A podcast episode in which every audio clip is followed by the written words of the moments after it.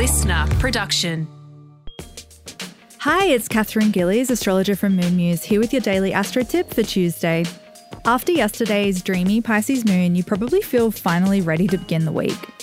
Tuesdays always have the energy of Mars backing you with that burst of willpower and motivation. So, as the moon moves into Aries just after 11 a.m., it will inject enthusiasm, ambition, and decisive energy into your life.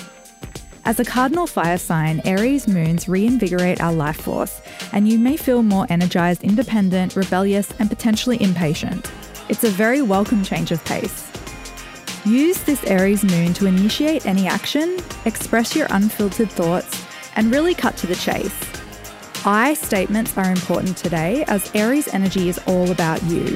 Be clear, crisp, and to the point in your communications. That's all for today. Tune in again tomorrow morning for your daily astro tip, and don't forget to follow me on socials at Moon Muse.